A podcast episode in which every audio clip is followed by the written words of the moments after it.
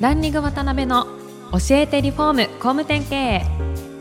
この番組はリフォーム工務店業界に特化した経営コンサルティング事業を手掛ける株式会社ランリングの代表渡辺翔一が住宅業界の経営者や幹部の方を毎回ゲストにお招きし業界のさまざまなことについてお聞きしていく番組です。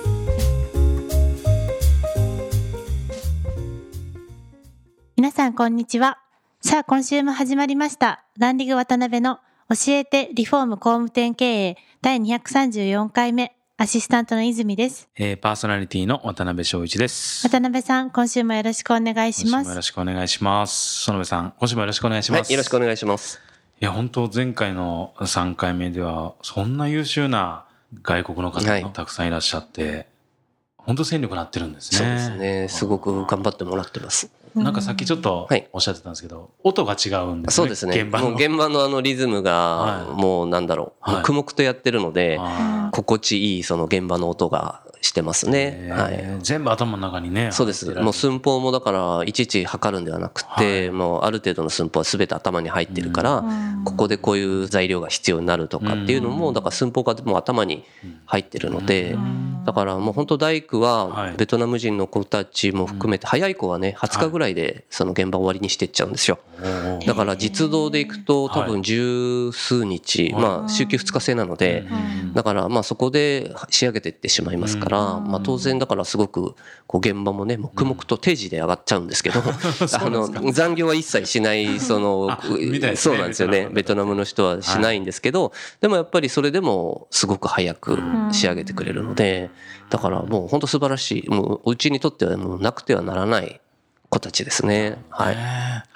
ありがとうございます。まあ、あの、前回ちょっと時間がオーバーしちゃって、もう少し聞きたいことあったんですけど、はい。そこからちょっと始めたいなと思うんですけど、実際その、本当園部さんがこの業界ずっとおられてらっしゃって、まあ今後も激動の時代の中で、業界内どうなんですかね、勝つ会社と負ける会社っていう、まあ、本当によくあるテーマなんですけど、はいそういったところに関して何か感じられることとか、お考えってありますか？一番はまあ感じてきたことはもう本当外部環境に左右されないで、やっぱりそこを乗り越えるまあ変化に耐えられるようなうん。まあしなやかさっていうんですかね。だからよくうちの花も言うんですけど、はい。そのまあ例えばまあ失敗したなと思ったら、すぐもう昨日こう言ってたのにもう翌日にはもう全く考え方が違うとか、それがだから本当に今までやってきたことをぶち壊すじゃないけど、はい。まあ本当に捨てられるような、うん。やっぱり思いっきりさっていうのは私は見てて、あ、これがやっぱりかつ強い会社なんだなと、あとスピード感ですね。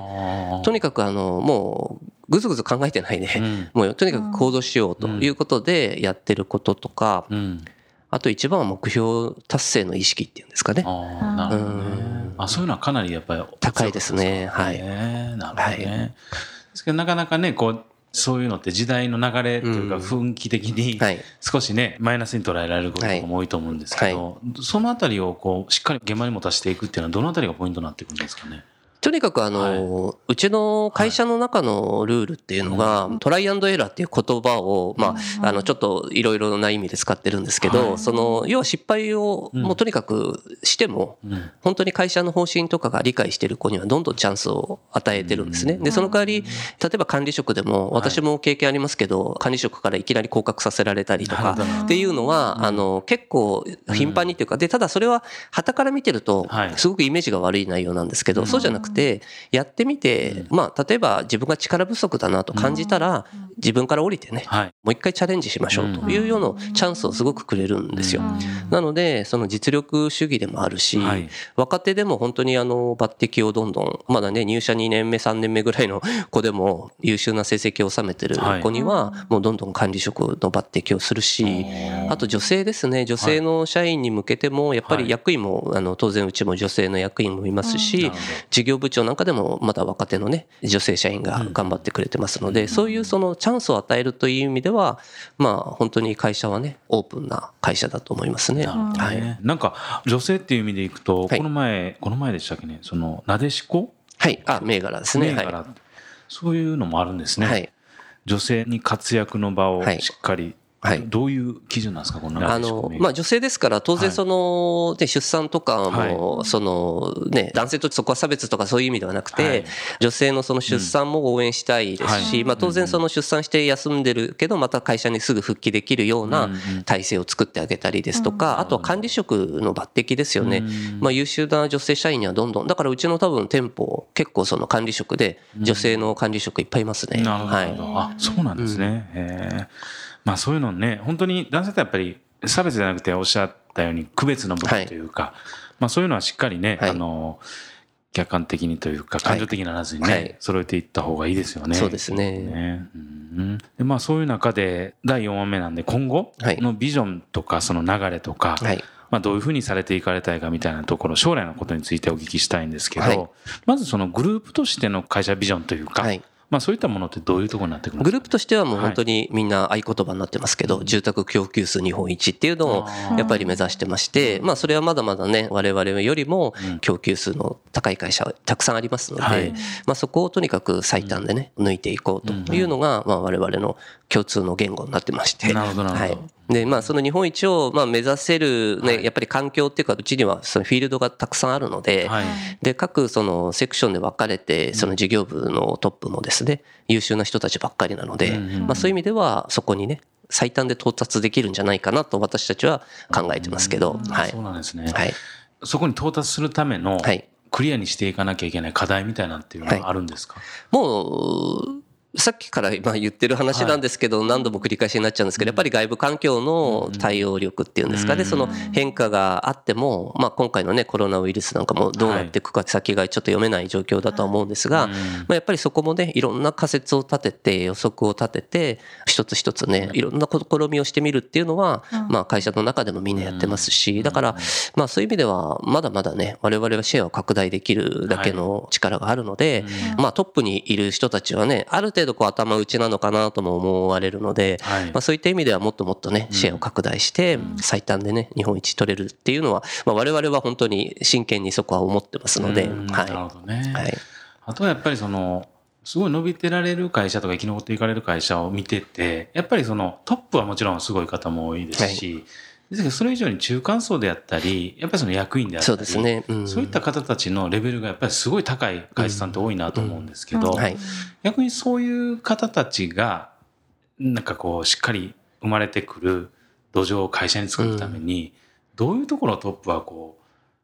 気をつけたらいいとか、はい、なんかそういうポイントってあるんですかね、現場の方が。やっぱりその社員に関しては、うちの専務がですね、いろんな研修を社内で設けてくれてまして、あの、振り返りの、まあ、機会っていうんですか、今自分のレベルが、まあ、その階層別で研修をしっかりやってくれてますので、まあ、そこで今自分のいる位置は、立ち位置はこの辺だよとか、そういうその振り返りができるような研修制度っていうのも充実してますし、まあ、そこに伴って人事の子たちもね、あの、積極的に、こう、採用もできてますし、だから、そういう意味では、社内の中で、その、社員が今、自分の置かれている状況、レベルっていうのが、把握しやすくはなってるし、あとはメンター制度があるので、あの、新人でもですね、しっかり先輩社員が全てフォローして、早く教育するというような会社の中でそういうルールがありますので。なるほど。あとは、その、今おっしゃったような、その、一般の、はい若い方たちの成長もそうなんですけど、あとやっぱり一番やっぱりここまで送られた要因っていうのはやっぱり役員の方たち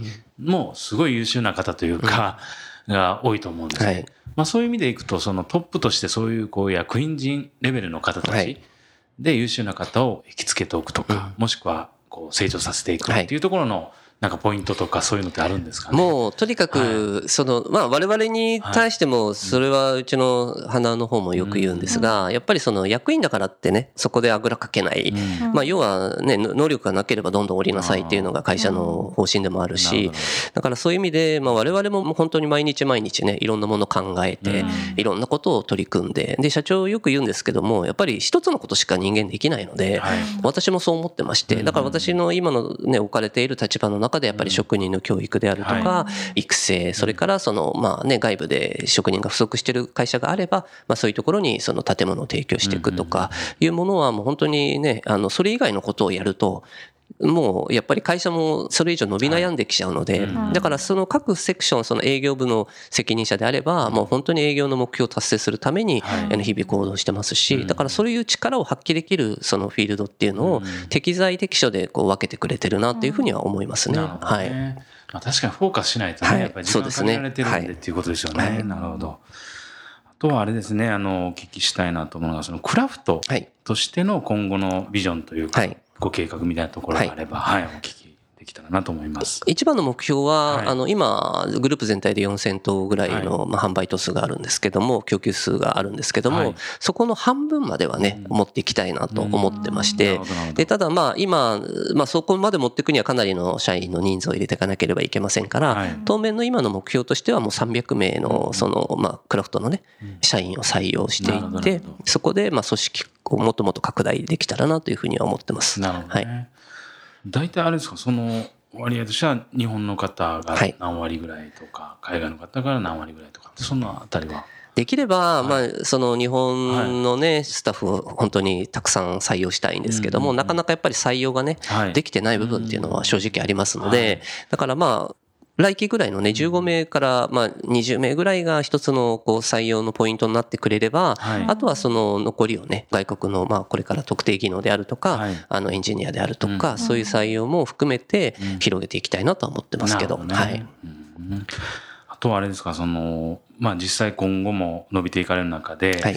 まあ、おそらくそのいろんなヒントを業界内にも求められるでしょうし、はい、業界の外にも求められると思うんですね。はい、でそういう意味でいくと、園部さんがこう参考にされている、すごいなと思う企業とか、なんか組織とか、はい、そういうのってなんかありますか？具体的にこう名前はあんまりあれ、あげるのはちょっとどうかなと思うんですけど、まあ、ちょっと上げてしまえば、まあ、マクドナルドとかね、やっぱりそういうクルーの人たちがしっかりこう目標を持って、あの、ポジションポジションでこう、なんか変わる、洋服の色とか変わるんですかね。まあそういうその、なんか、あ、モチベーションをね、高めるためにすごい素晴らしいことをやってるなっていうのは見てて思うし、あとはだから、うちの規模云々ではなくて、すごくやっぱりいろんなね、あの業界の人たちで参考になる会社がたくさんありますので、だからそういうところにはもう本当出向いて、いろいろ教えていただいたりとかっていうのはしていきたいので、だから私今ね、お付き合いしてる会社の企業さんの中でも、あの、少数制ではあるんですけど、やっぱり、あ、素晴らしい考え持ってるな、だから本当にそういう共感できるね、企業に対しては、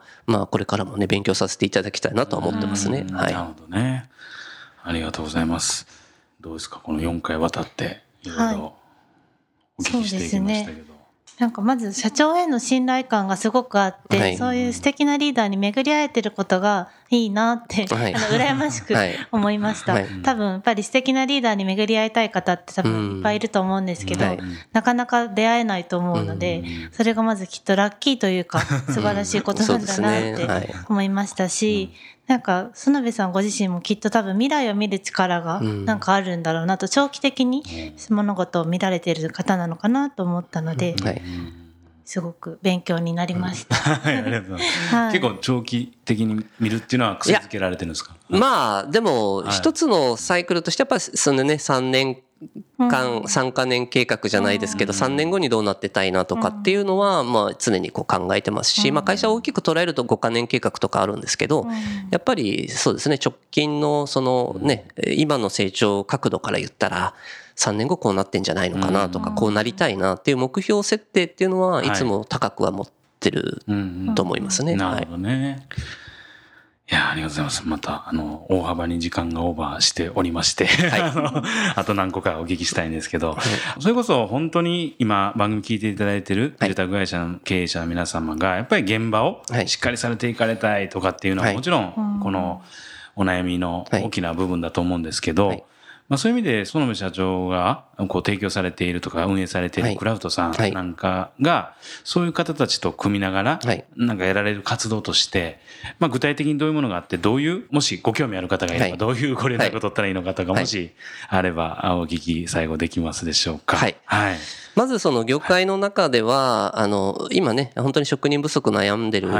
工務店さんとか、まあビルダーさんも多いと思うんですけど、まあそういうところにね、ある程度こう、我々がの力がね、提供できるんであれば、積極的にやっていきたいと思いますし、あとはあの、まあそういうなんかお悩みがある方はね、ぜひあの、会社の方来ていただければ、はい。あの隠さずにですねあの何でもお見せしますのででそれはあの全然あのウェルカムですので、はい。す、ごいこう本当現場の研修施設とかはい。お持ちじゃないですか、はい。そういうのを見せていただあもう全然大丈夫ですね。本当ですか、はい。あと現場で働かれてる外国の方とかにちょっとお話聞いたりとか、はい。はい。大丈夫です。若手のあ本当ですか、はい。ありがとうございます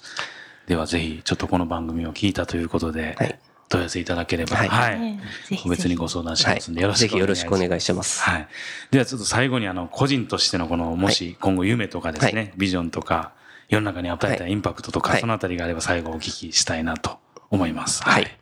私自身も、はい。その、まあ、今のね、仕事を本当に拡大していきたいですし、もうこれを本当に自分のね、生きる道だと思ってやってますので、まあ、この人数の、まあ、クラフトのね、はい。えー人員の拡大もそうですし、規模もね、どんどんエリアも拡大していきたいなと思ってますから、まあ、そういった意味で、まあ、私の目標としては、はい。まあ、本当に最短でね、300名の社員を抱えて、それだけの投数をこなせるように、えーやっていきたいですし、あとは、さっきもお話ししましたけど、はい法人のね、請負も積極的に取ってますのでぜひあの、これ聞いてる人でですね、ちょっと請負先がないよっていうことであれば、あの、相談いただければですね、はいあの、安価でやらせていただきますので、はい。よろしくお願いいたします。はい、ありがとうございます。あれですか、あとは、もしかして引退後はやっぱりもう一回道場とかやられる感じですか、そうですね。あの、もう、ある程度定年迎えたら、自分も、まあそこに向かってちょっとビジョンをいろいろ持ってるんですけあど、まあ、ちょっとハワイとかね、そういうところでこう暮らせるような身分になりたいなと思って、だから今もうね、しっかりこう毎月貯金もさせていただきますし、はい。はい。そこに向かって、はい。向かって、まあやりたいなとは思ってますね。はいホノルルマラソンね。そうですね。毎年だから、向こうに住んではい、ホノルルマラソンに毎回出てですね、はいあの、いいおじいちゃんになりたいなと思ってます。はい。いいですねなるほどはい羨ましいです。はい。まだまだお話を伺いたいのですが、そろそろ時間が来てしまいました。今回で最終回となります。園部社長、本当にありがとうございました。どうもありがとうございました。はい、こちらこそありがとうございました。今回もランリング渡辺の教えてリフォーム工務店経営をお聞きいただきありがとうございました